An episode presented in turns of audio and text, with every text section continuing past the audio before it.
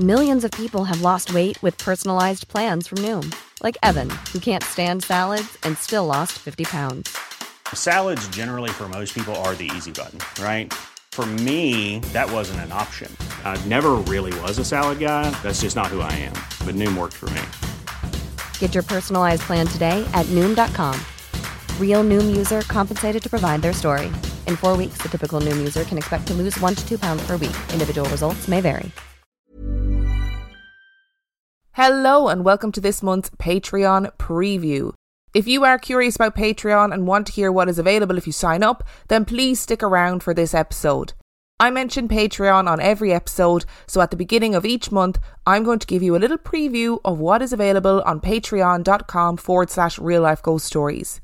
You can sign up for Patreon for either $2 or $5 a month to get all main and mini episodes of Real Life Ghost Stories completely ad free. There are also extra film reviews, giveaways, bonus Q&As and much much more.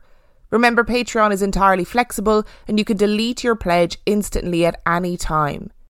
For $2 a month you get access to over 50 episodes of bonus content and for $5 a month you get access to over 150 extra episodes.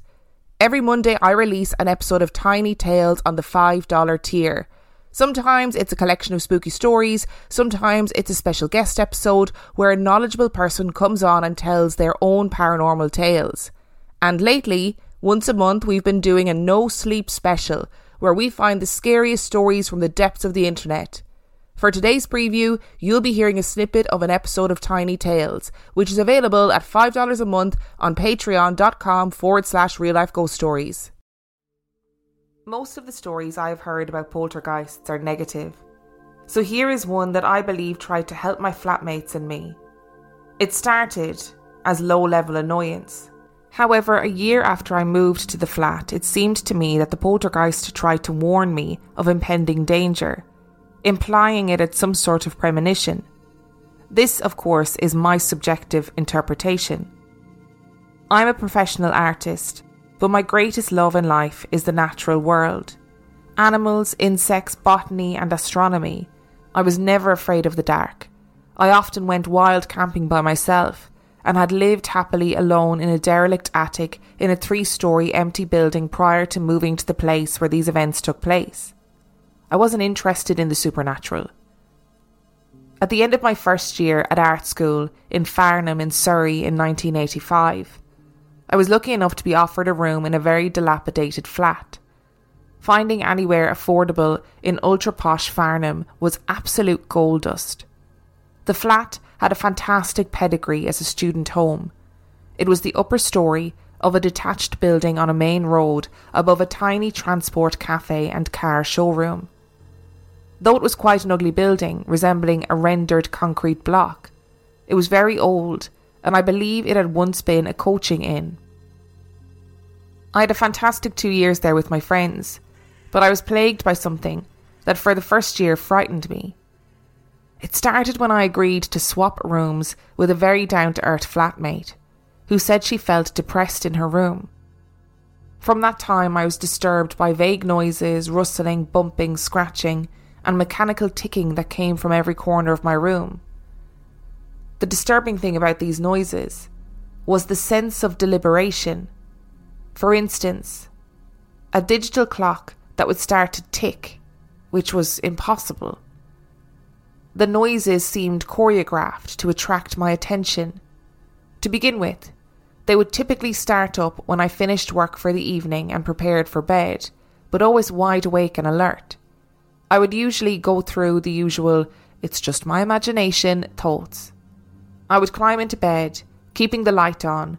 There would be a pause, and then the clock would start to tick again. If I got out of bed and looked at it, it would stop. Back into bed, a pause, and it would start again. I did endless experiments, such as inviting friends to listen to it.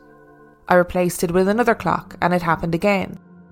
The noises were not caused by mice, rats, or death watch beetles, pipes, or relayed sounds from other rooms, all of which I had experienced in other places.